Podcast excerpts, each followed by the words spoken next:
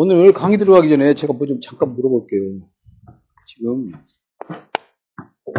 어, 수원이 여기가 있는데 여기에 있는데 어, 요, 여기에 성남시가 있고 그다음에 여기에 용인이 있고 그다음에 이쪽에 이쪽쯤에 오산이 있고 이쪽에 이쪽쯤에 화성이 있고 그다음에 요쯤, 요쯤에 군포가 있죠.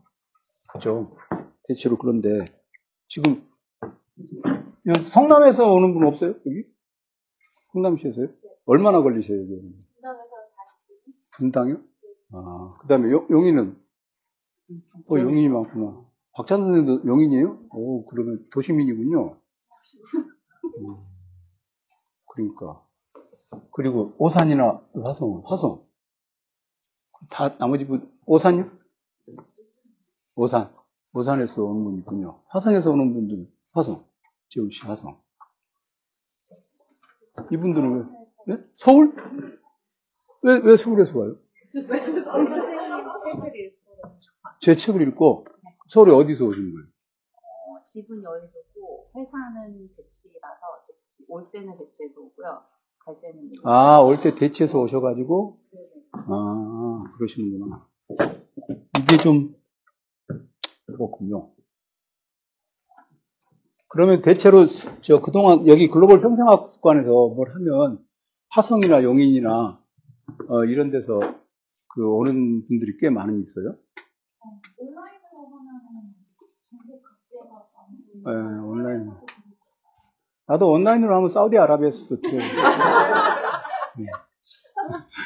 네, 사우디아라비아도 있고 런던도 있고 그렇습니다. 근데 어, 가만히 있어. 그리고 그리고 어, 지금 제가 제가 가지고 있는 생각 중에 하나가 뭐냐면 지금 어, 우리가 우리가 이게 고전을 읽고 하는 것도 있지만 그래서 내가 저 세계사 이런 걸 물어본 거예요. 어, 다시 말해서 현재 우리가 우리 우리나라에서 중고등학교나 대학교 대학교는 철학 다른 과는 모르겠는데 철학과의 경우에는 지금 현재 전국에 있는 철학과가 거의 없어지기도 하고 그러지만 있다 해도 우리가 현재 살아가고 있는 세계에 대한 철학적 통찰을 하는데 그렇게 도움이 되는 커리큘럼을 가지고 있질 않아요. 이게 경성제국대학 시절부터 내려온 그 커리큘럼. 따지고 보면. 그죠? 그러니까 지금 영화과도 그러지 않아요? 그죠? 별, 영화, 우리나, 우리, 우리가 생각하기에는 이제, 내가 잘은 모르지만, 좀 전문가 얘기를 들어본 바에 따르면, 우리가 보고 있는 이 극영화 있잖아요. 극영화는 급속도로 쇠퇴하고 있거든요. 실제로. 그리고 이제, 배급, 영화를 상영하는 극장 수가 줄어들고, 배급망 자체가 달라지면서, 유통 채널 자체가 달라지면서, 시나리오 작가라든가, 뭐 이런 사람들, 영화 배우들, 제작, 제작 현장에서 일하는 사람들, 이런 사람들이 급속도로 수가 줄어들고 있어요. 그래서 앞으로 제가 생각하기에도 그랬어요. 다큐멘터리 영화 외에는 영화 이렇게 다큐멘터리는 가서 직접 만들어야 되잖아요. 근데 우리가 우리에게 즐거움을 주는 하나의 영상 콘텐츠는 AI가 훨씬 더 잘 만들 수 있어요. 사람들보다. 그래서 그럴 수 있습니다. 근데 뭐 그건 우리 저는 이제 제가 좋아하는 영화는 다 DVD로 갖고 있기 때문에 괜찮아. 망해도 괜찮아. 제가 좋아하는 영화는 다 보고 날마다 보고 있어. 아직, 아직 12월, 크리스마스 5주 전이 아니죠, 아직. Love Actually를 이제 5주 전부터 봐야 되니까. 우리, 우리 여기 종강 가기 전에 마지막 주가 5주, 5주 전인데? before 5 weeks 맞죠? 그때 내가 얘기를 할 건데.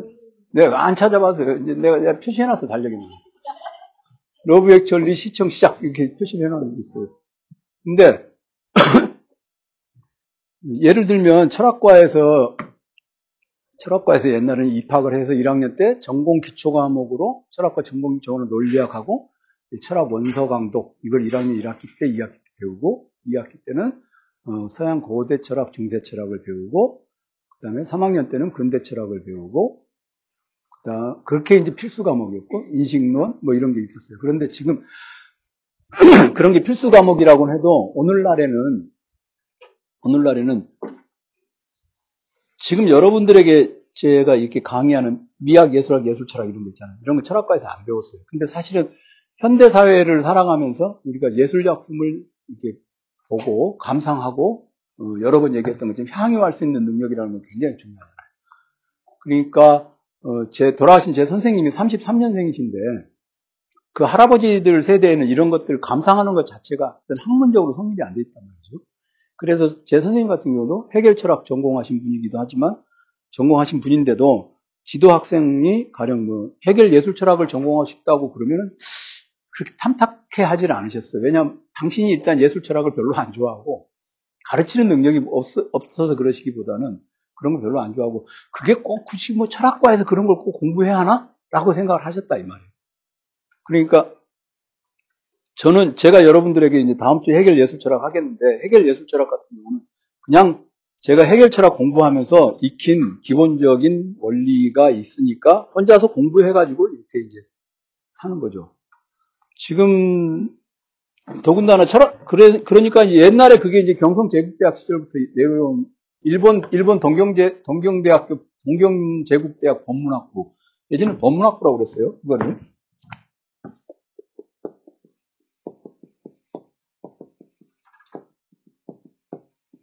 그러니까 법학과하고 그다음 문학과 있죠. 문학. 뭐 철학과, 사학과, 철학과, 사학과, 영문과 뭐 이런 거 다 이게 문학부. 그래서 법학과하고 문학과하고를 합해서 법문학부라고 하는 단과대학을 만들어서 썼어요. 그게 이제 경성제국대학에도 법문학부고. 그 경성제국대학 법문학부 철학과 졸업 뭐 그런 식으로 아니면 문학부 안에 들어가서 철학 전공 졸업. 예를 들어서 이제 우리나라에서 중세 철학을 전공하신 김규영 선생님 같은 경우는 1919년생이거든요. 경성제국대학 출신이잖아. 그러니까 이제 경성제대 법문학부 철학 전공 이렇게 돼 있었단 말이에요. 그것이 이제 해방이 된다면은 서울대학에서 어, 법, 법과대학이 빠져나가고 법과대학이 빠져나가고 그 다음에 이제 문과대학, 이과대학이라고 오늘 합해진 게 물리과대학이 있어요. 그러니까 법문학부 안에 뭐가 들어있냐? 그때는 사회과학이라고 하는 개념이 일제 때는 없었거든요. 그러니까 지금 오늘날 사회과학으로 여겨지는 정치학과, 사회학과 이런 것들이 법문학과 안에 있었어요. 그래서 예전에는 서울대 물리대 안에 정치학과가 같이 있었다고. 근데 이제 해방 해방 해방이 막 되었을 당시에는요 정치학과가 인기가 제일 높았어. 입학 성적 가지고 학과를 따지는 건 참 덧없는 일이야. 그때는 정치학과 서울대학 정치학과가 제일 입학 성적이 좋았대 문과에서. 법대보다도 더 좋아했대. 왜? 정치에 대한 관심이 높은 때니까. 그래서 어, 제 선생님이 그러셨거든. 그 정치학과 나온 사람들이 쓸데없이 자존심이 높다. 머리는 텅 비었는데. 철학과의 열등감이지, 그냥. 그래서 정치학과 나온 사람들 되게 싫어하고 그러셨어요. 근데, 근데 그럴 수밖에 없는 게 이제 동숭동 캠퍼스에서 같이 다녔을 거 아니야. 걔네들이 이제 막 잘난 척하고 그런 걸 보기 싫었겠지. 근데 여튼 그때 만들어진 커리큘럼을 아직까지도 쓰고 있어요. 그러다 보니까 철학이라고 하는 것이 현대사회에 끼치는 영향 이런 것들 잘 생각을 못해.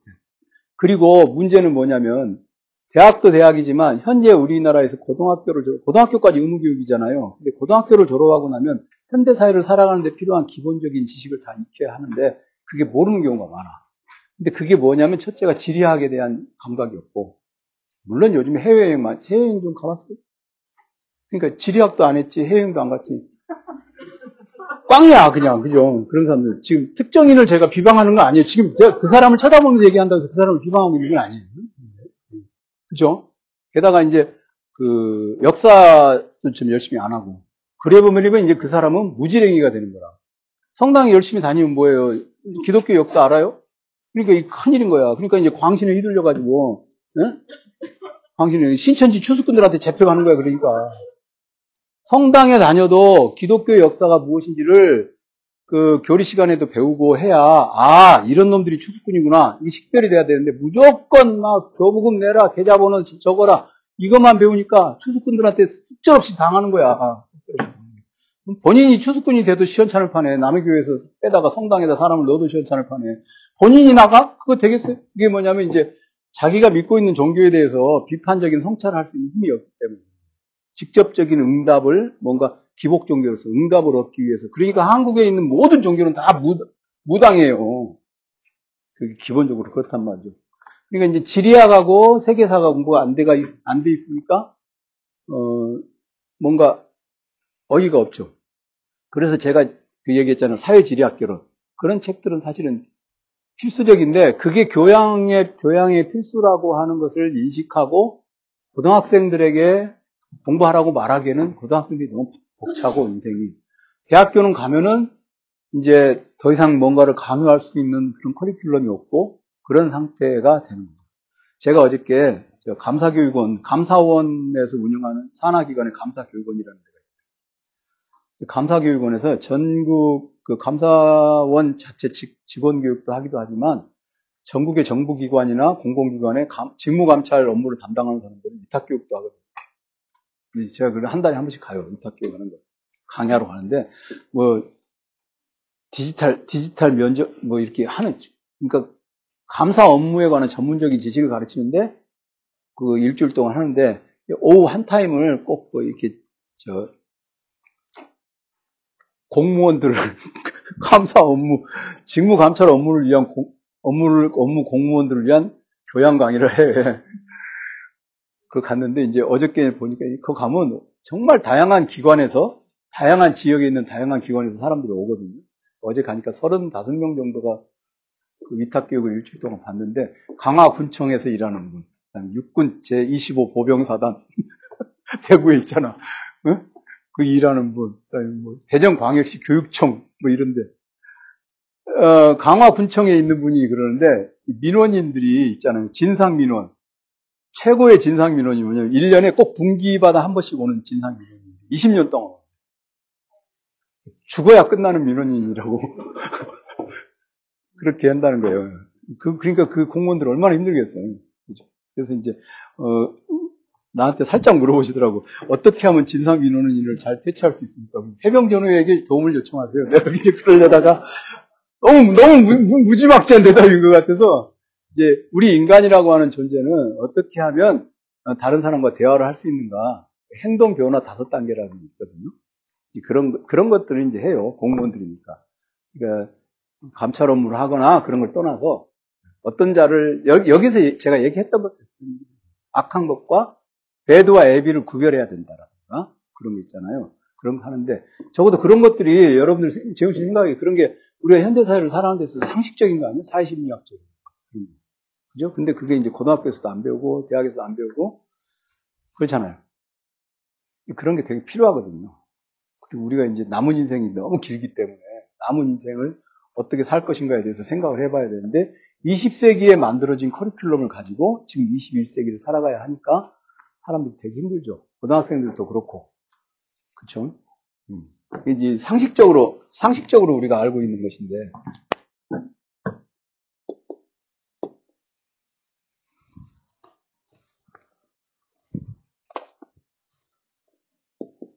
(332라고) 그래요. 우리, 우리나라의 정치적인 모습에 지금 특정 정당을 지지하는 사람들이 3, 분포가 3이 있어요. 우리나라는 굉장히 그 굉장히 민주정 체제에서는 굉장히 건강한 체제를 갖고 있어요. 그리고 이 두 명은 10명 중에 이 두 명은 정치 자체에 대해서 아무런 관심이 없습니다. 지금 대통령이 누군지도 모르는 사람들도 있어요. 네. 그 다음에 이제 요 두 명, 두 명이 어떤 땐 이리 갔다가 어떤 땐 이리 갔다가 해서 우리나라 선거 판세를 바꿔요. 이 두 명. 이 이른바 이제 중도 무당, 중도 무당층이라고 불리는 사람들. 저 같은 사람은 딱 한 군데 고정되어 있는 사람이고, 뭐 그냥 평생 한 당, 한 당만 찍, 찍어온 사람이 진짜. 근데 그건 마찬가지야. 경상북도 김천 사는 사람들은 항상 평생 한 당만 찍잖아요. 그죠? 그거는 묻지마 지지, 그러니까 우리나라에서 여당이나 야당이나 다 묻지마 지지자들을 다 갖고 있어. 요걸, 요, 요, 요, 요, 요 사람들이 아닌 요 사람들을 잡기 위해서 노력을 하는데, 사실은 상식적으로 보면 제가 묻지마 지지하는 정당의 입장에서 보면 쟤네들 저 묻지마 지지하는 사람 정말 답이 없는 사람들이거든요. 그죠? 그러니까 우리 우리 지지하는 정당 이게 우리가 지지하는 정당이 같으니까 알 수 있어. 지지하는 정당이 같은 사람들 딱 보면 평소에 말하는 걸 들어보면 그지? 근데 이 이것을 바꿀 수 있는 게 돈도 아니고 그 사람들에 대한 달콤한 유혹도 아니고 교육이거든요. 그게. 예를 들어서 여러분들 저 한, 어, 우리나라 제가 제가 한국의 부동산 값은 한국의 부동산 값은 한국의 부동산 값은 어, 미국 연방준비위원회 의장에게 달려있다. 이렇게 말하면 뭔 말인지 모른단 말이에요. 그죠? 그건 뭐냐면 금리. 우리나라에서 부동산은 프로젝트 파이낸싱을 해가지고 짓기 때문에 결국 부동산 가격은 금리란 말이에요. 그러니까 억지로 프로젝트 파이낸싱을 해서 건설업자들이 아파트를 비- 지어놨는데 금리를 물어야 될 일이 많다? 그럼 얘네들이 이제 사람들을 동원해서 값을 가지고 장난을 친단 말이에요. 지금 속초에 있는 아파트 값 한 채가 얼마인 줄 알아요? 6억씩 한다 이거예요. 지금 살고 있는 아파트 아파트 살아요? 몇 억이야? 응? 노코멘트? 16억이에요? 너무 위화감 느낄까봐 내가 막 좌절할까봐 말 안 해주는 거예요? 안 해도 돼요, 안 해도 돼. 나도, 나도 내가 사는 빌라 얼마인지 몰라. 6억 안 되죠, 살고 있는 데가. 그죠? 속초에 그, 속초 인구가 지금 계속 줄어들고 있는데, 1년에 500명씩 빠져나가는 돈인데, 예? 그게 왜 그러겠어요? 프로젝트 파이낸싱에서 아파트 를 지었단 말이야. 돈을 빼야 되잖아. 그러니까 서울에서 사람들을 풀어서 가서 서로, 서로, 서로 살고 팔고 하면서 이제 호가를 올려놓은 거예요. 그러니까 누군가 가서 사기 전에는 그 문제가 해결이 안 나. 근데 그 문제는 뭐냐면 여기 한국은행에서 정하는 금리잖아. 한국은행에서는 금리를 자기 마음대로 정할 수가 없단 말이야. 미국 금리하고 연동돼 있단 말이야. 변동환율제잖아. 변, 변동금리란 말이에요. 그러면 우리나라의 사람이, 우리나라, 우리나라 한국은행이 주권 국가인데, 어? 금리도 자기 마음대로 못 정한다는 말이면 이거 식민지 아니야? 라고 생각하면 안 되는 거야. 이게 현대 사회의 상식이잖아. 자기 마음대로 금리를 정하고, 자기 마음대로 할 수 있는 나라는 지구상에 딱 한 군데밖에 없어, 미국.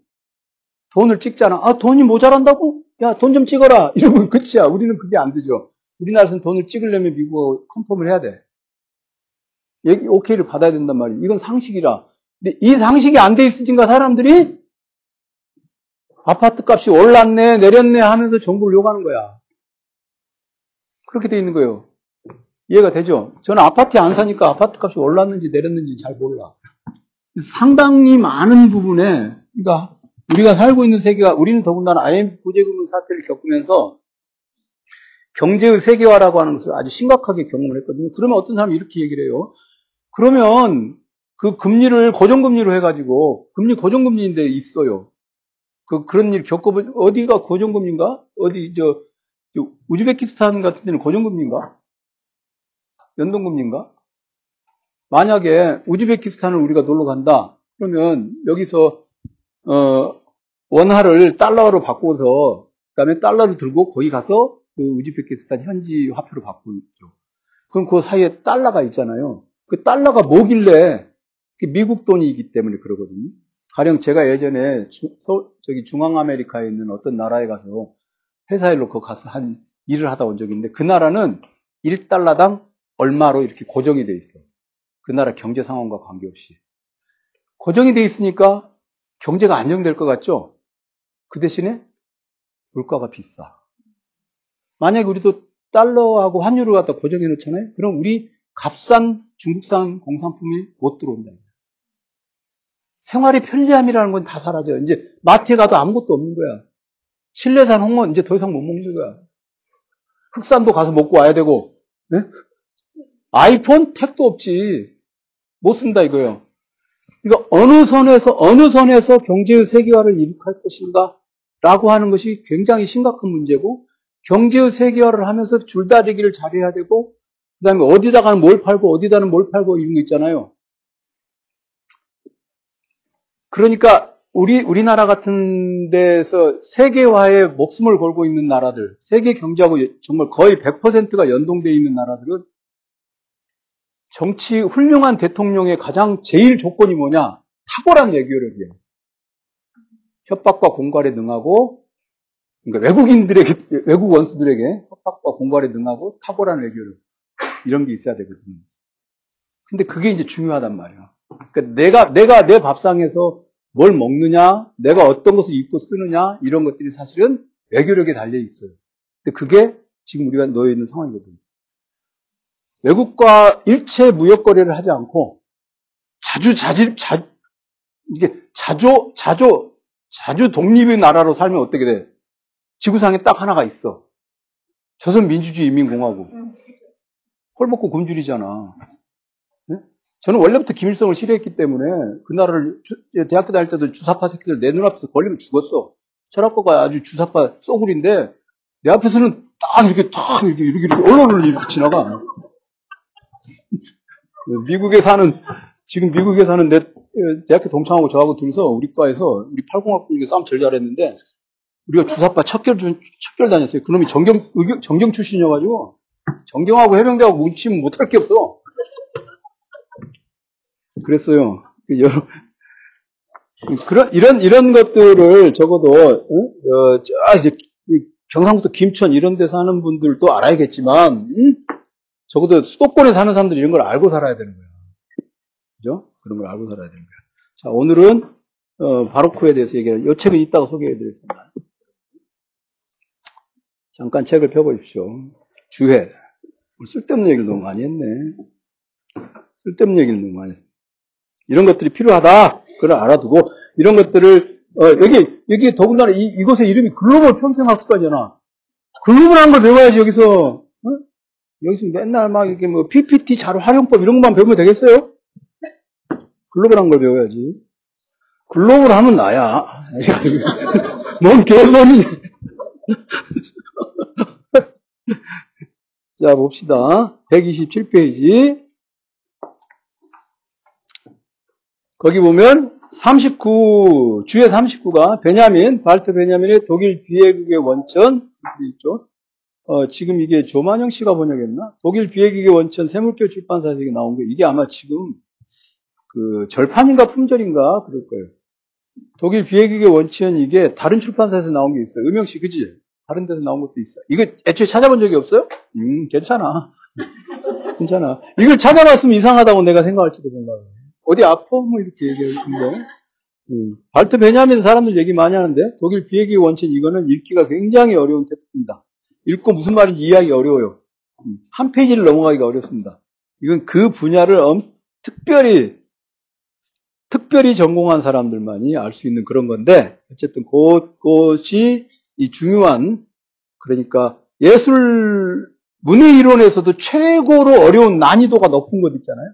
그곳에 올라가면 있는 책들이 몇 개 있어요. 빛나는 성주화라고 그러죠. 그런 걸. 네. 그 최고천, 한때 신곡에 보면 최고천에 가면 있는 책들 중에 하나가 발트 베냐민의 독일 비해국의 원천입니다. 진짜 어, 이거는 제가 죽기 전에 이룰 수 없는 꿈일 것 같은데 이런 시민들을 위한 교양 강좌 이런 데서 독일 비해국의 원천 이런 거 강의해 보는 게 음, 저거야. 그럴, 그러려면은 어떻게 해야 되냐면, 시민들이 유식해지기를 기다리기보다 유식하게 만든 후에, 이제 이렇게 코스를 한 3단계로 만들어서 독일 비해극의 원천 코스, 이런 거 해가지고, 시험 봐가지고, 이제 수강자를 뽑은 다음에, 그 대신에 수강료는 싸게, 이게 시민센터니까. 그러면 무지하게 자부심이 넘칠 거 아니에요? 제가 이거를, 그,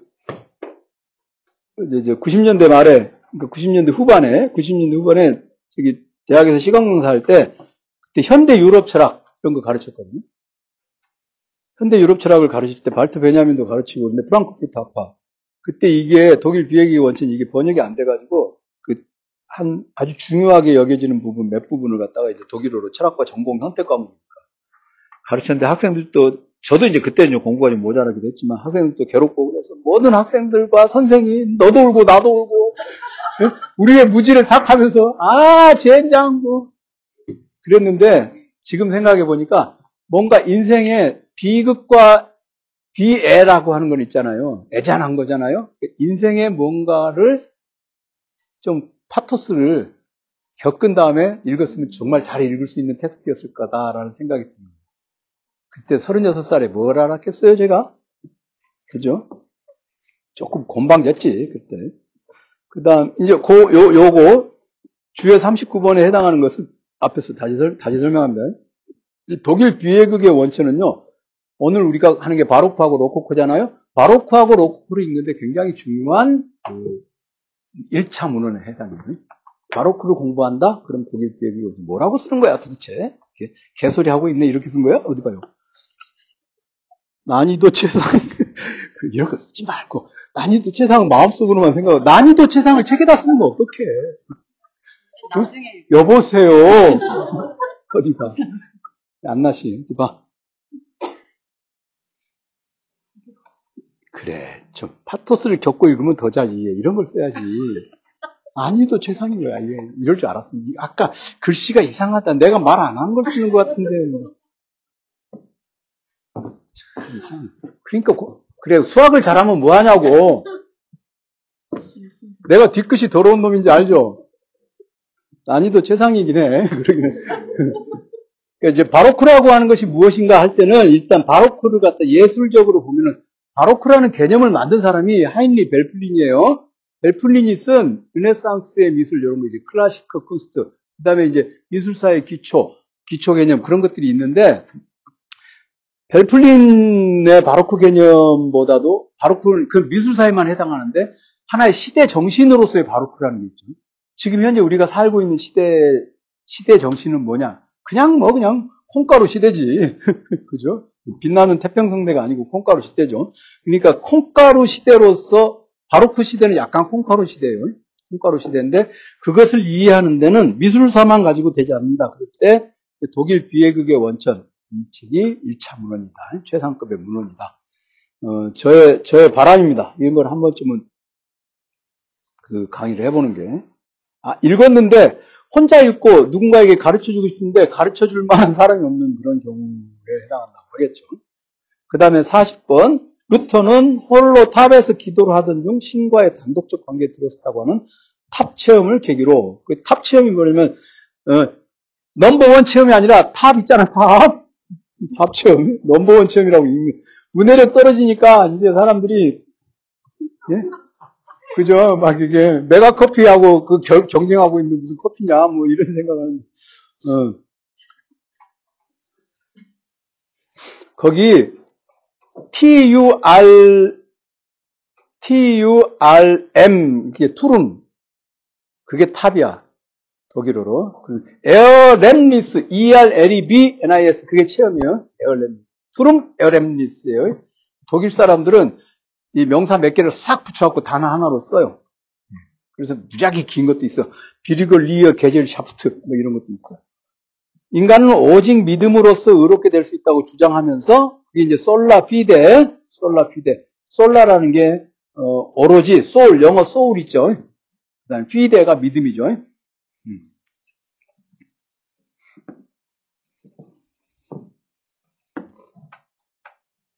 로마서 1장 17절의 문장을 강조하였다. 그는 또한 라틴어 선서를 처음으로 독일어로 번역하여 9월 성서라 불리는 걸 펴냈다. 복음 안에 있는 신의 올바름은 믿음으로부터 믿음 안에서 드러납니다. 그게 이제 어, 루터파 교회의 시- 기본적인 모토예요. 그러니까는 예수교 장로회, 기독교 장로회 뭐 이런 데 가면은 그 교파가 딱 내세우는 성서 구절이 있어. 루터파 교회는 롬 1장 17절 이것을 내세웁니다. 이 루터 얘기는 다시 또 앞 본문으로 가서 할 겁니다. 그 다음, 다음 페이지 넘겨보면, 루터는 또한 독일 민족의 기독교도 귀족들에게 보내는 연설, 이제 요것은 그냥 여러분들이 읽어보시면 되고, 그 다음에 129페이지에 41번, 주에 41에 바로크는 벨플린, 그런데 그 벨플린의 그 스펠링이 이렇게 W, O, 그 다음에 L이 빠졌어요. FFLIN, 벨플린이라고 되어 있고, 이게, 그, F하고 L하고 이게 빠진 것을 찾아내기가 좀 어렵게 돼 있지. 그죠? 벨플린이나, 이걸 빨리 이게 저 일세가 다 나가야 교정된 것을 찍을 텐데, 아직 일세가 다 안 나가요. 할 수 없습니다, 여러분. 그래도 배우는 분들은 고쳤, 바로크는 벨플린이나 리글 같은 미술사가들이 규정적으로 사용한 용어이다.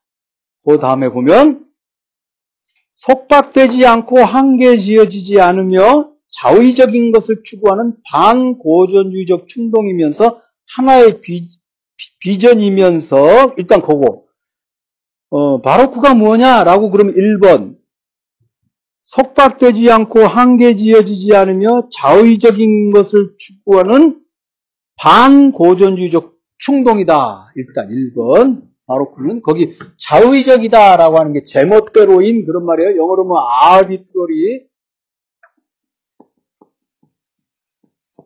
제멋대로인 한자로 쓰면 이렇게 되는 거죠. 그러니까는 고전주의의 반대말은 일단 가장 넓은 의미는 낭만주의예요. 그죠? 그 배웠죠? 아, 처음 들어보는 것처럼 그러시고. 낭만주의. 그냥 클래식의 반대말은 로만틱. 근데 사실 로만틱이라고 하는 것은 클래식의 반대이기만 하니까 아무런 의미가 없는 거야. 다 로맨틱이야. 그죠? 다 로맨틱이야. 가령 뭐 독일 비회극의 원천에 대해서 내가 설명을 했는데 뭐 난이도 최상 이런 거 쓰는 게 로man틱한 행동이죠. 음. 로man틱한 거 마음에 안 들면 다 로맨틱인 거야. 뭔것이 고전주의가 아닌 것 그게 로man틱이에요. 그럼 제가 지난번에 얘기했죠. 부정 판단은 그 안에 들어가는 원소의 수가 무한하기 때문에 무한 판단이고 무한 판단이라고 하는 것은 아무런 미닝리스한 판단이라고 의미가 없다고. 그렇죠? 너 밥 먹었니? 그러면 밥 안 먹었어. 라고 대답하면 돼. 근데 뭐 좀 먹었냐? 그러면 아니? 라고 말하면은 이런 것도 이제 무한 판단인가. 그러니까 대화가 이어지질 않아. 항상 규정적으로 말해야 되고 포지티브하게 말해야 돼. 그래야 대화가 됩니다. 혹시 그렇게 얘기하고 있어요? 부정적으로 말하고 있고 무한 판단을 얘기하고 있어요? 조심해야 돼. 그러면 자신이 하는 말이 이 신경 가속성의 원리를 따라가서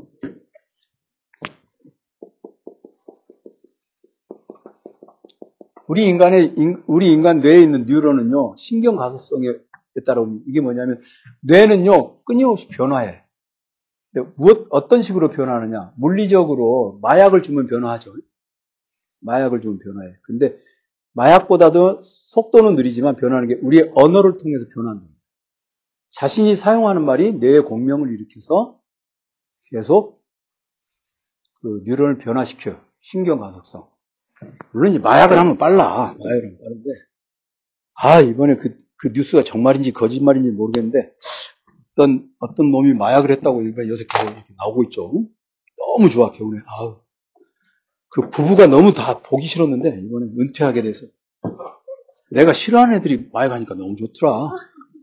배우들. 왜 싫어? 그걸 내가 어찌 알겠어. 그게 로맨틱이지. 그게 로맨틱. 그 이유는 난이도 최상 이런 걸 쓰는 걸 싫어하는 이유는 분명한데 그 배우가 싫은 이유는 모르겠어요. 제가. 그, 그거는 알 수 없어. 그래서 인간이라고 하는 존재는 지금 여기 나왔잖아. 한계 지어지지 않는 인간은 무한정, 인간은 규정할 수 없어. 불가해. 그러니까 바로크라고 하는 바로크라고 하는 것은요. 일단 기본적으로 속박되지 않고 한계 지어지지 않으면 자의적인 것을 추구하는 반고전주적 충동이다. 그러면 일단 바로크는 로맨틱의 속성을 갖고 있는 거죠. 그죠? 그러면 여기까지만 얘기를 하면 그거 로man틱하고 다르지 않잖아. 라고 끝내버리면 말이 안 되니까 뭔가 덧붙여야 되겠죠. 그쵸? 네, 덧붙여야 돼. 하나의 비전을 가지고 대상에 접근함으로 특수한 것, 다양한 것은 이 비전으로 해소된다. 그랬으니까 이제 자 로맨틱한 로man틱인데 하나의 비전을 가지고 대상에 접근한다라고 하는 적극적인 규정을 가지고 있죠. 그 비전이라고 하는 거 가오랑안에 보면 창작에 있어서 직관적으로 마음에 나타나는 환영을 가지고 대상에 접근한다 그랬어요. 그러니까 예술 활동을 하는 데 있어서 창작자의 마음 속에 있는 것이 무엇인가에 따라서 작품은 규정된다라고 보는 것이 바로 이제 여기서 오면은 클래식은 객관적으로 질서와 비례가 있죠. 근데 그 객관적으로 있는 질서와 비례는 야 질서와 비례 야 어? 피타고라스 정리에 따라서 이렇게 나오잖아 하고 누구에게나 다 공유할 수 있죠. 근데 바로크는 내 마음이야. 바로크는 내 마음이야. 그러니까 바로크야말로 현대 회화의 컨템프러리 아트의 출발점이었지. 컨템프러리 아트. 지금 여러분들 에로스를 찾아서 이 책 표지가 이 책 표지가 주황색이 들어있지만 일단 기본적으로 노란색 아니에요? 그죠? 이 책 표지가 기본적으로 노란색 아니에요? 근데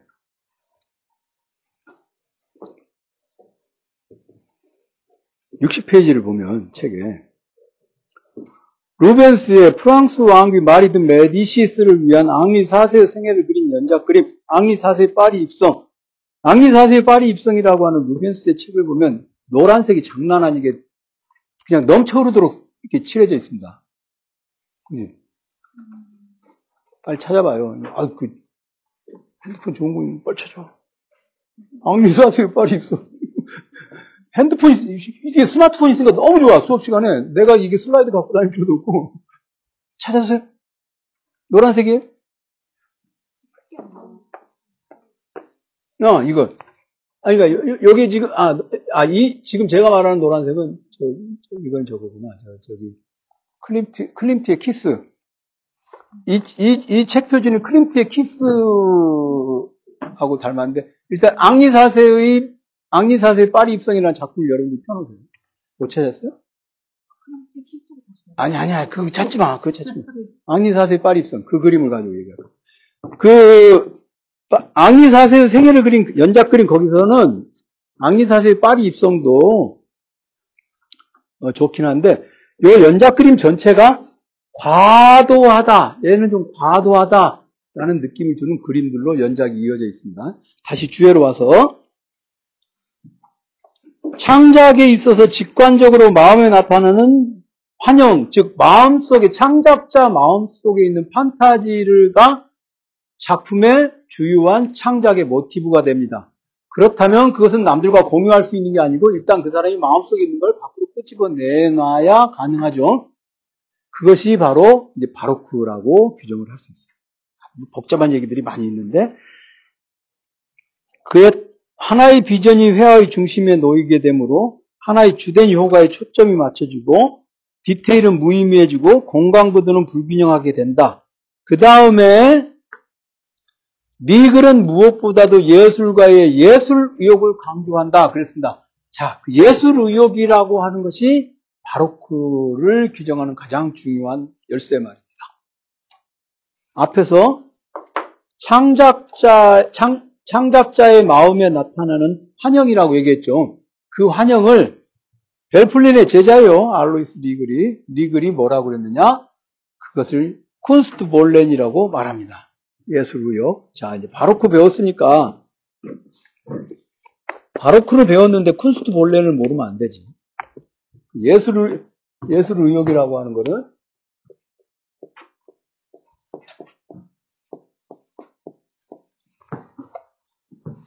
지금 제가 여기에 써놓은 Kunst라는 단어는 낯설지 않을 거예요. 그죠? 이제 인공, 인공적인 것, 그지? 예술, 막 그런 건데, 작품. 본래니 영어로 말하면 윌이야, 윌. 업무 하고자 한다, 의지 있죠. 도이치어로 본렌이라고 해요. 그러니까 한번, 여기 한글로 도금을 달아보겠습니다.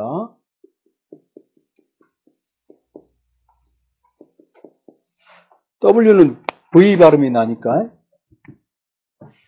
시내에 굴러다니는 시내에 굴러다니는 자동차가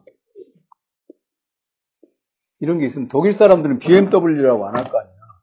베엠베라고 그러잖아요. 그렇다 해서 베엠베라고 그러면 너무 또 천박한 거니까 그냥 BMW라고 하면 돼요. 괜찮아. 괜찮아. 그러니까 이게 스페링 T가 들어가나 안 들어가나?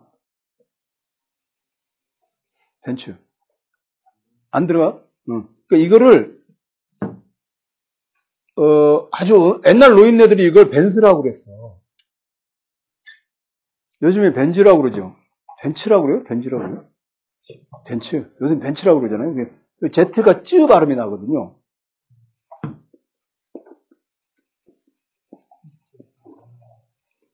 근데 이건 또 째 발음이 나는 게 채 발음이 나죠. 왜채 발음이냐면 S, S가 요 아래 끼 있기 때문에. 우리가 아무리 정교하게 발음을 해도 그 사람들이 들으면 어, 정교하게 들리지 않아요. 음, 우리가 한국, 한국어 굉장히 잘하는 외국인이 한국어 해도 우리가 듣기엔 다 저 사람 외국 사람이 하는구나. 그러니까 이런 거 발음을 정확하게 할 필요가 없어. 그 얘기 하려죠. 음. 어쨌든 그렇다 하더라도 쿤스트볼레는 읽을 줄 알아야겠죠. 큰 소리를 한번 따라 읽읍시다. 쿤스트볼레. 크게 혼자만 해봐. 쿤스트볼레. 내상 난이도가 그렇게 높지 않은데 이렇게 못하나요? 쿤스트볼레. 안나 씨가 쿤스트볼레. 음. 벌레냐, 벌레냐 아니라, 너 그러다 빰 따기 맞는다 할 때, 빰 따지. 쿤스트볼렛. 이거 알아둬야 됩니다. 쿤스트볼렛. 몇 개 안 되는 단어들이니까, 이런 단어 하나 때문에 어려워서, 라스콜리니코프 못 읽어서 도스토옙스키 작품 못 읽은 거하고 비슷한 거야. 남학생들은 그거 읽히면 안 돼. 이 새끼들이 나스콜리니코프 가지고 장난친단 말이야. 까라마조프니 뭐 이런 게 이게 있죠. 도스토옙스키 작품 읽을 때 힘들죠. 아 진짜 러시아어도 조금이라도 공부할 걸. 러시아를 모르니까 도스토옙스키 그 좋은 작품들을 강의를 하고 싶은데 원서로 좀 읽어봤어야 되는데 말이야. 안 읽어보니까 자신 있게 못하겠어. 예전에 대학에서 실전 철학 강의할 때는 도스토옙스키 작품, 지하생활자의 숲 이런 거 읽고 막 그랬는데 지금 못해. 여튼 쿠스트 볼렌이라고 하는 것을 기억을 해야 돼. 그리고 그 다음에 보면 그 다음에 이 바로크에 관해서 아주 중요한 것이 있어요. 예술가는 작품을 형성하면서 모티프를 가지는데 모티프라고 하는 것은 마음속에 내가 무엇을 그려야겠다, 무엇을 창작해야겠다라고 하는 게 모티프예요. 그것을 가지는데 그러니까 모티프라고 하는 것은 공통적으로 사용되는 학문 용어이고 그 모티프를 알로이스 리글은 쿤스트 볼렌이라고 불렀겠죠. 그렇죠? 네. 이는 주관적인 것이고 작품 활동을 하는 가운데서야 비로소 표상되는 개념적 원리이므로 존재론적으로는 비소적이적이다. 말 쉬운 말 어렵게 써놨습니다. 알려드리겠습니다. 자, 내가 마음속에서 이번에 어, 악리 사세에 대한 불타오르는 불타오르는 충성심을 그림으로 그려보고 싶다라고 하는 게 루벤스의 마음이겠죠. 루벤스가 등장하는 유명한 어, 작품 하나를 들어보세요. 루벤스가 등장하는 유명한 작품 하나. 질, 대답의 여왕께서 왜 이렇게 루벤스가 등장하는 유명한 작품 하나. 유명씨 얘기해봐. 몰라? 어린 시절을 불우하게 보냈어? 힌트를 주지. 동화입니다. 네? 플란다스의 개. 네로가 엎어져 죽은 곳이 루벤스 그림이 있는 재단하지. 어린 시절을 불행하게 보냈어? 이렇게 말했을 때 힌트가 나, 힌트가 안 되겠구나. 말을 너무 빻네. 나는 플란다스의 개 저는 좋아하지 않습니다. 일단 강아지를 좋아하지 않고요. 강아지에게 우유 끄는 마차를 끌게 한 거, 이게 동물학대가 아닌가. 그 다음에 제가 금성출판사, 노란 표지로 되어 있는 금성출판사 세계 명작전집으로 그걸 읽었는데, 사파가 좀 안 좋았던 것 같아. 네로가 발에 맞지 않는 좀 큰 신발을 신고 있는 걸로 그려져 있었어요. 남학신. 그래서 저는 발에 맞지 않는 큰 신발 신는 것 때문에 그 네로가 너무 불쌍했고, 아로하는 너무 딱 맞는 신발을 신고 있는 것 같아서 이게 왠지 unbalanced love 같아가지고 어린 마음에 좀 많이 불편했습니다. 저는 신발에 좀 집착하는 스타일이라 그 불렀어요. 제가 제일 좋아하는 건 소공자. 비밀의 화원. 외운다, 외워. 지금도. 비밀의 화원하고 소공자는. 여튼, 루벤스가, 루벤스가 앙리 4세에 대한 나의 그 불타는, 응? 앙리 4세에 대한 존경심 또는 충성심을 갖다 그리고 싶어. 이게 뭐요? 루벤스의 예술이요. 근데 만약에 그 사람이, 어, 클래식에 속하는 화가다. 그럼 우리 짐작을 할 수가 있어. 아, 그 사람이 악리사세를 가운데다 놓고, 뭐, 예를 들면 미켈란젤로처럼 뭐 이렇게 천장에다가 그리듯이 이렇게 하겠구나라고 짐작이. 근데 어떻게 그려질지 우리는 아무도 몰라. 그거는 앙리, 저기 뭐야, 루벤스의 마음 속에만 있어. 마음속에만 있기 때문에 그건 개념적 원리인 거죠. 개념, 가령. 제가 여러분들한테 예술, 미학, 예술학, 예술철학 강의를 하겠다. 이, 이 강의도 하나의 참, 강의 활동이잖아요? 액티버티잖아. 근데, 아, 저 사람이 그동안 강의를 해온 게 있으니까, 여러이러한 책들이 있고, 여러이러한 게 있을 것이다. 그러니까 내 머릿속에서 궁리하고 있는 강의 계획이 대체는 남들과 공유될 수 있단 말이에요. 저는 적어도 클래식한 사람이야. 그죠? 아, 가령 그건데 박찬 선생님이 저한테 선생님 그럼 강의 강의 강의 안내 요강 좀 보내주세요. 그러면 강의는 시작되어야 시작이 됩니다. 이렇게 내가 보냈으면 얼마나 짜증나겠어요. 박찬 선생님 이 개새끼가 이럴까요? 네가 해라 이 새끼야. 뭐 이럴 거 아니야. 그지? 근데 나는 다 이렇게 요즘 잘 보내주잖아. 강의 요목 같이 이렇게 해서 뭐 이게 강의 자료 언제건 제가 미리미리 만들어 이렇게 한단 말이야. 이게 이런 것이 뭐야? 클래식한 거고 이해를 하자면 예를 들어서 말하자면 루벤스가 붓을 들고 작품을 그려봐야 그 사람이 무엇을 그리려고 했는지가 나오니까 그게 개념적 원리인 거예요. 그리고 그리고 아직 없는 거죠. 마음속에만 있는 거니까. 그러니까 존재론적으로는 아직 없는 것이니까 비소재적이다. 지금 여기 지금 제가 읽은 것 제가 읽은 것 거기까지가 바로크에 관한 가장 중요한 규정입니다.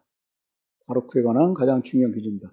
다시 정리하면 바로크는 일단 어, romantic이다 또는 non classic이다. 클래식이 아니야. anti classic이다. 즉 속박되지 않고 한계 지어지지 않으며 자의적인 것을 추구하는 반고전주의적 충동이다. 일단 그 다음에 두 번째 창작에 있어서 직관적으로 나타나는, 마음에 나타나는 환영, 즉 비전을 가지고 대상에 접근함으로 다양한 특수한 것, 다양한 것은 이 비전으로 해소된다. 특수하고 다양한 모든 것을 이 비전에 가져다가 마음껏 쓴다 이 말이죠. 바로크는 그런 점에서 컨템포러리 아트의 출발점이라고 할 수 있습니다. 이제 제가 이제 두 번째 시간에는 바로크 이전에 매너리즘이 어떻게 등장했는가 이걸 이제 막 미켈란젤로를 통해서 말씀드립니다. 미켈란젤로가 제가 지난번에 예술의 역사에서 가장 위대한 그 창작자라고 말씀드렸죠. great라는 단어를 쓸 수 있다. 은 미켈란젤로. great라는 단어는 선과 악의 개념이 아닙니다. great라고 하는 것은 선악의 개념을 따지지 않습니다. 예를 들어서 어, 미켈란젤로의 무슨 작품이 great하다. 그럼 그건 선하고, 선하고 악한 게 아니에요. 작품 자체가 어마어마하다는 뜻이에요. 작품 자체가. 그렇다고 해서 히틀러도 뭐 선악을 따지 말고 히틀러도 어마어마한 놈이니까 great라고 그러면 안 되고 그건 너무 나간 거고 그런 애들을 위해서 사용할 수 있는 용어가 따로 있죠. 말종이라는 단어가 있어요. 말종이라는 단어. 말종 좋은데 쓸 수 있잖아요. 그죠? 말종이다.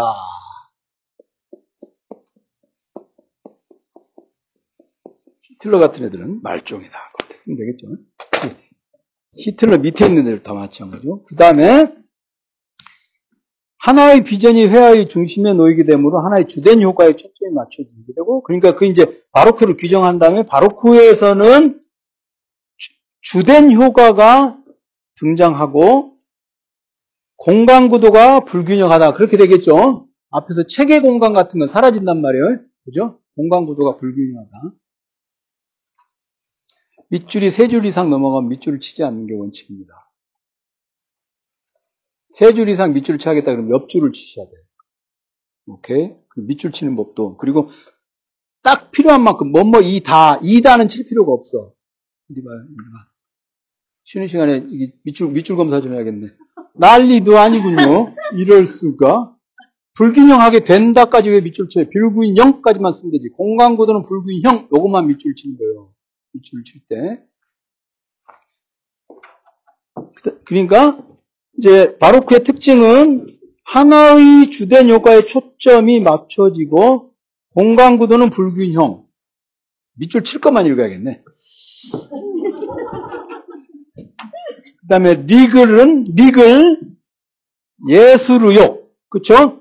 쿤스트 볼렌을 강조한다. 그래서 그것을 Kunstwollen이라고 말한다. 뵐플린이 규정을 했지만 리글이 좀 더 세부적으로 규정했다. 그 다음에 예술가는 작품을 형성하면서 모티브를 가지는데 예술가는 모티브, 예술가 얘기니까 모티브를 가지는데 이것은 개념적 원리이고 비소재적이죠. 개념적 원리, 비소재적. 아, 이게 언제 한번 딱 날 잡아가지고 2주 정도 한 번은 딱 이 뭐죠, 저 설명을 하고 과제를 내주고 그 다음 주에 숙제를 받은 다음에 이 메일로 숙제를 받은 다음에 그 다음 주에 첨삭한 걸 가지고 밑줄치기, 옆줄치기 이런 거 한번 해야 되는데 여러분들 그 간단하지 않아요. 그런 거 그런 거 알아야 공부할 때 효율적으로 할 수 있어요. 음, 그런 거 해야 되는데 자 일단 거기까지 알아두고 그 다음 넘겨보세요. 130페이지 두 번째 줄. 자 지금까지 이제 바로크에 대해서 얘기를 했어요. 바로크라는 건 이런 거야. 근데 물, 물어볼 수 있다. 바로크라고 하는 게 왜 나왔을까? 도대체 어? 클래식이라고 하는 것이 있는데 굳이 왜 바로크를 이걸 이제 물어봐야 되잖아요. 그래서 바로크 시대는 회화만으로는 그 특징을 온전하게 규정할 수 없다. 이렇게 돼 있죠. 네. 바로크라고 하는 것으로부터 바로크라고 하는 것을 보면 바로크의 등장 과정을 보면 사실은 세상이 아무리 어지럽고 난리, 난리가 났어도 클래식을 하는 사람들은 그냥 클래식을 해요. 그죠? 피아니스트 조성진이 아 나라가 어지러우니 클래식 그만둘랍니다. 저도 이제 재즈 피아노로 갈랍니다. 이런 얘기 안 한대요. 그죠? 여전히 클래식은 뭐 임윤찬 군도 또 나타났어. 좀 시대 시대의 흐름을 너무 많이 타면 추접스러워진다 이거예요. 장모 여인을 얘기하고 싶지는 않은데 너무 시대의 흐름을 탄 뭐 첼리스트가 있어. 시대가 여자도 뭐 지휘자 뭐 그러니까 너무 탄 딱 내가 그때 딱 보고 아 쟤는 나가리가 되겠구나 이런 생각이 드는 이유가 뭐냐면 클래식 아트를 하는 사람들은 시대하고 관계없이 읽어야 해야 되는 것이 있다. 그죠? 근데 너무 막 시대 분위기에 맞춰서 이렇게 가니까 좀 나가리가 되는 경향이 있어요. 요즘에 보니까 좀 그래. 와, 뭐, 철학과 나오면 다 이뻐할 줄 알고 하버드대 철학과 나왔다는데 다 싫어해, 나. 클래식, 클래식 아트를 하는 사람들은 클래식, 클래식칼 아트라고 그러죠, 영어로 말 때. 어, 클래식을 하는 사람들은 시대하고는 무관한 게 클래식이잖아요. 그리고 그게 기준이 돼야 된단 말이죠. 예를 들어서 제가 91년도에 선생님한테 시간 강사 시간인데 그때 선생님한테 제가 여쭤봤어요. 선생님 어떻게 하면 강의를 잘하는 선생이 될 수 있습니까? 우리 선생님이 뭐라 했죠? 나는 강의를 잘 못해서 모르네. 그래서 처음에 내가 알고 있어요 강의 못하시는 거. 왠지 그러려다가 그러면 안 될 것 같아가지고 그때 선생님이 어, 어, 지각을 하지 마라. 휴강을 하지 마라. 그 다음에 몇 가지 얘기를 했어요. 근데 학점 관리를, 학점을 절대 고쳐주지 마라. 그런 얘기를 하신 거야. 예전에는 그 철학이라고 하는 게 공통 필수 과목이었잖아. 그 철학 과목에서 학점을 입수를 안 하면 졸업이 안 됐다. 재훈 씨. 재훈 씨는 안 그랬지? 응. 그 91년도엔 그래서 공통 필수 과목. 전 학년 전, 전 학과 학생이 다 배워야 돼요. 이게 굉장히 이게 학점이 짠 철학 선생들은 공공의 적이었단 말이야. 어? 재수강해야 되는데 얼마나 짜증나겠어요. 근데 학점을 고쳐주기 시작하면 답이 없는 거야. 그래서 학생들이 선생님 하신 말씀이 이제 이거야. 어, 대학이라고 하는 것은 하나의 불변의 기준을 만들어내는 것이고 특히나 철학과는 정말 고전적으로 불변한 기준을 만들어내는데 거기서 평가가 이랬다 저랬다 하면 학생들이 세상 어디에서 사나 웬만한 건 다 고치면서 살 수 있겠네 라고 생각할 수 있겠다 이거지. 그 불변의 기준이 있어야 돼요. 재훈 씨가 아침에 딱 일어나서 출근하려고 이런데 뉴스가 나온다 이게 세상이 모든 게 두 배로 변했습니다. 그럼 그게 가짜 뉴스야 아니면 진짜 뉴스야? 믿기 어렵지. 그걸 믿을 수 있게 하려면 어떻게 해야 되겠어? 변하지 않은 게 하나만 있으면 되는 거야. 거기다 갖다 대봐, 대보면 되지. 세상에 모든 게 두 배로 변했으면 다 두 배로 변했기 때문에 똑같단 말이에요. 변하지 않은 게 하나 있으면 거기다 갖다 대고 비교를 해보면 되잖아요. 그게 클래식인 거야. 아주 간단하게 말하면. 자잘한 해석은 가능할지 몰라도, 자잘한 해석은 가능할지 몰라도, 해석을 넘어서서 변형은 안 돼. 그게 클래식인 거야. 그게 클래식인 거야. 그러니까 우리가 읽을 때, 책을 읽을 때, 어, 섹스피어 읽고 그러잖아요. 그게 클래식할 말하자면 리터리처이기 때문에 있잖아요. 이렇게 저렇게 해석은 해볼 수 있는데, 그거 말고 목록은 바뀌지 않죠. 그렇죠? 그와 마찬가지야. 그런데 바로크 시대는 이렇게 클래식 회화라고 하는 것이 시대가 변화하고 있는데 그 다음에 오세요. 매너리즘에서 징후를 볼 수 있었듯이 예술은 시대와의 깊은 연관 속에 놓임으로 시대와의 깊은 연관 밑줄 쳐야 될 것을 나중에 말할 테니까 읽을 동안에는 밑줄을 치지 마세요. 이 두 분 특히 조심해야 되겠어. 밑줄을 남발하는 내용이니까. 시대와의 깊은 연관, 그것이 바로 바로크를 만들어내는 가장 근본적인 거예요. 그래서 이제 바로크 시대 이전에 매너리즘에서 징후를 볼 수 있었듯이 이렇게 돼 있잖아요. 매너리즘에서 징후, 그것만 밑줄 쳐야 된대요. 갈등의 해소, 격정적인 표현주의적 예술의지, 강력한 인물들, 장엄한 극적 양식, 격앙된 극적 순간, 지금 읽은 것들은 바로크에서 사용하고 있는 표현 기법이죠. 옆에다 쓰세요. 바로크에서 사용하는 표현 기법.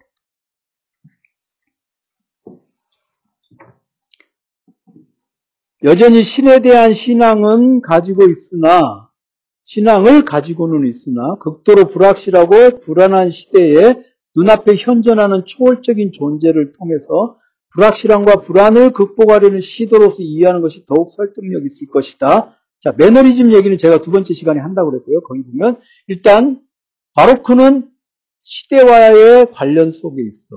근데 그 시대는 어떤 시대냐? 불확실하고 불안한 시대야. 불확실하고 불안한 시대에 바로크가 등장한다. 그래서 바로크라는 말을 특정한 과거의 시대하고 연결시켜서 말하지 않을 때 보편적인 수로로 쓴다면 요즘이 바로크적이네 라고 말할 수가 있게 되는 거예요. 불확실하고 불아, 불확실함고 불안한 시대에 밑줄 치세요.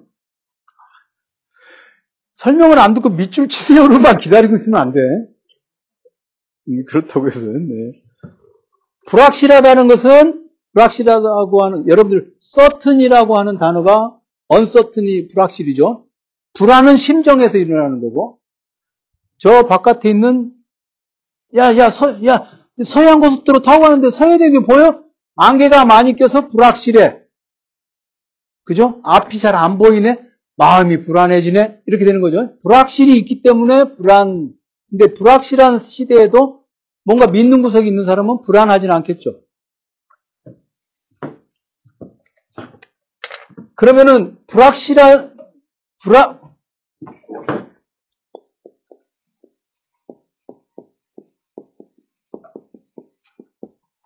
이게 불안이에요? 앙스트. 어디서 본 것 같아요? 앙스트라는 단어가 불안은 우리를 잠식한다. 뭐 이런 거 있잖아요. 영화 제목으로 많이 쓰여. 좀, 아, 아우, 이게, 이렇게 하는 거야. 어, 어딜, 어딜 간데 왠지 좀 기분이 언짢은데 이 언짢음을 좀 우아하게 표현하고 싶다. 그럴 때, 앙스트 그러면 되는 거야. 소소리를 좀 내면서. 그럼 불어 같은데 사실은 도거 같은.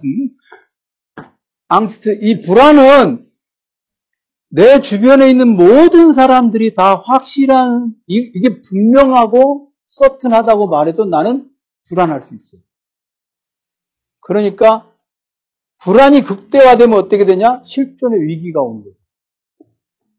불안이 극대화되면, 불안이 극대화되면, 불안하고 불확실하고는 구별해서 써야 돼요. 불확실한 것으로부터, 불확실한 것으로부터 반드시 앙스트가 귀결되는 건 아니에요. 불확실함이 불안으로까지 나아가면 그 두 개가 합해져서 바로크적인 바로크적인 아트모스피어 분위기를 만들어내는 거예요. 극도로 불확실하고 불안한 시대에는 저 멀리에 있는 신을 찾는 게 아니라 지금 눈앞에 놓여 있는 초월적인 능력을 가진 사람을 통해서 그걸 극복하려고 하죠. 그게 이제 루벤스에게는 악리사세였던 거죠. 오케이. 그러면 좀 바보스러운 놈일수록 불확실하고 불안함을 어이없는 대상을 통해서 극복하려고 하겠죠. 그게 신천지지. 그게 신천지죠. 그러니까 우리가 좀 배운 좀 여기에서 우리가 지금 제가 설명한 것을 토대로 해서 신천지에 빠져드는 사람은 그냥 바로크적인 심정으로 들어가는 거라고 말해도 되는 거라. 그러면 그걸 바로크적이다라고 말할 때 지금 그 뒤에 배경에다가 불확실한 상황에서 자신의 모든 게 불확실하고 그것이 불안을 유발하고 그리고 초월적인 뭔 존재를 통해서 그걸 극복하려고 하다 보니 신천지에 빠지게 되었다라고 길게 말하기 싫을 때 바로크적 현상이군 이라고 말하면 얼마나 언짢은가? 상대방만 언짢 저 말하는 사람은 뭐 어때? 저는 여러분들, 여러분들한테는 이제 이걸 다 설명을 해줬어. 그러니까 여러분들은 오늘 설명했단 말이야. 그러니까 다음에는 이제 내가 보고, 아이, 뭐, 음영씨 왜 이렇게 바로크적이야? 이렇게 말하면, 아, 이거 완전 작살이 났네. 이렇게 생각해야 되는 거지. 와, 바로크 좋아! 막 이러면 안 돼. 바로크, 바로크 막 이러면 안 되는 거야. 바로크는 진지하, 왜 이렇게 바로크적이야? 라고 말하면 진지하게 말하는데, 완전 로코코네. 그러면 이제, 이제는 돌봐줄, 목불이 꼈냐? 로코코는 돌봐줄 틈이 전혀 없는, 고려의 여지가 전혀 없는, 이제 너는 아웃도 아니야. 그냥 out of 안중이야. 바로크는 안중에 있어. 눈 안에 있는데, 로코코는 그냥 그것을 신에게서 찾는 것도 아니고, 왜 그런 애들 있잖아요. 한없이 손톱을 깨무는 애들. 그게 이제 로코코야. 바로크 애들은 그래도 그림이라도 그리지. 로코코는 한없이 여기에 매몰되어서 그 안에서 거의 자폐적으로 엄청나게 공을 들이기는 한데 왜, 그, 왜 공을 들이는지 모르는 거 있잖아요. 쓸데없이 고콜. 뭐 그런 것들이 로코코라 말이에요. 그러니까 바로코를 이해하면 로코코는 그 정신적, 정신적, 정신철학적으로 보면 다음 단계지만 사실은 바로크에서 이렇게, 이렇게 휘청거리면서 그래도 이, 여기에 떨어지지 않고 이렇게 걸어가는 게 바로크라면 로코코는 그냥, 에 신발에 흙탕물 묻었네. 그리고 이제 좀 더 정교하게 흙탕물을 묻히려는 시도. 이게 로코코라고 할 수 있죠. 이해가 됐어요? 아, 내가 설명하면서 이렇게 내가 스스로 망가뜨리는 건 좋지 않은데.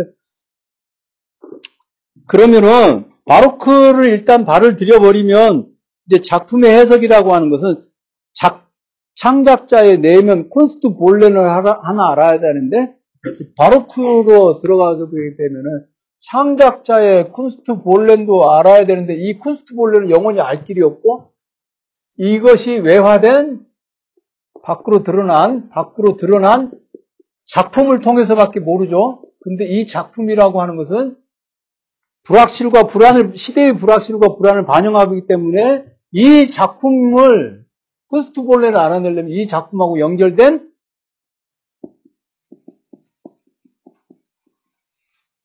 사이트, 시대를 알아야 된다 이거죠. 그러니까 바로크 시대부터, 바로크부터 오면은 작품을 해석하는데 그 창작자의 일생과 창작자가 살아간 시대와 그 시대에서 가장 중요하게 그에게 영향을 미쳤던 사건 이런 것들을 다 알아야 작품의 해석이 가능해진 거예요. 클래식은 그럴 필요가 없거든. 레오나르도 다빈치가 어떻게 살았는지 우리 알 필요 없어. 그냥 기술만 알면 돼. 미켈란젤로의 초기 작품들도 그러했는데 피에타나 이런 것들은 왜 미켈란젤로가 이런 걸 그렸을까? 약을 했을까? 뭐 이런 게 아니라 그가 살아간 시대를 참조해야 될 필요가 생겨버려요. 오케이. 그게 바로 바로크입니다. 그래서 이제 이때부터 이때부터 예술 작품이라고 하는 것이 시대하고 연결되는 이른바 역사주의적 예술학이 성립하게 되는 거예요. 그걸 역사주의적 예술학이라고 합니다. 역사주의적 예술학을 체계적으로 완성한 사람은 해결이에요. 해결 예술 철학입니다.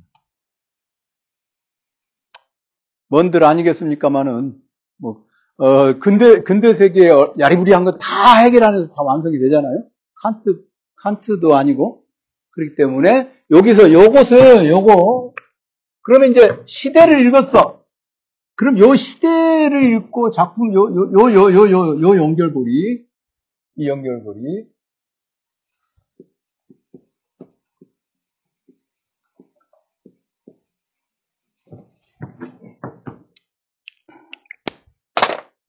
이, 이, 한, 이 독일은 너무 어렵다. 주잔면항. 이 연관. 이 연관. 요 연관이 바로 이 연관을 통해서 우리는 창작자의 푸스트볼렌을 막연하게 추정해낼 수 있겠죠. 작품과 작품과 시대의 연관을 읽어서 창작자의 푸스트볼렌을 추정해내는 것 이게 이제는 예술 비평인 거예요. 그 이전에는 예술 비평할 거 없어요. 르네상스 회화에 대해서 설명한다? 설명할 필요 없어. 그냥 비례 보이시죠? 자 갖다 재보세요. 그럼 끝이야. 그럼 비평이 아니라 그냥 설명이죠. 그죠? 그건 뭐 해석의 여지가 없는 거야. 해석의 여지가 없는 거야. 해석이라고 하는 것은 여러 개의 의견이 공존할 때 있을 때 여기서 여기서 뭐이 연관 요 요 요 요 요 요 요 요 점선 요 부분이 말하자면 해석이에요. 그러니까 레오나르도 다빈치의 회화에 대해서는요.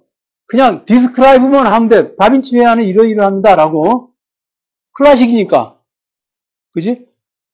수학 문제 풀고 나서 아 수학 문제에 대한 여러 종류의 해석이 있어? 그냥 정답만 있잖아. 해석이 필요해. 그 다빈치 회화에 대해서는 description 그냥 서술만 있으면 돼. 기술만 있으면 돼. 근데 바로크 이후부터의 회화는 해석이 필요한 거야. 이게 극단적으로 가면 현대 컨템프러리 아트는 어떻게 돼요? 이젠 완전히 사람들이 해석을 하는 것도 힘드니까 창작자가 이렇게 해석하세요 라고 그걸 함께 얘기해. 컨템프러리 아트는 그렇다 이거. 그래서 그런 예술을 갖다 뭐라고 하느냐?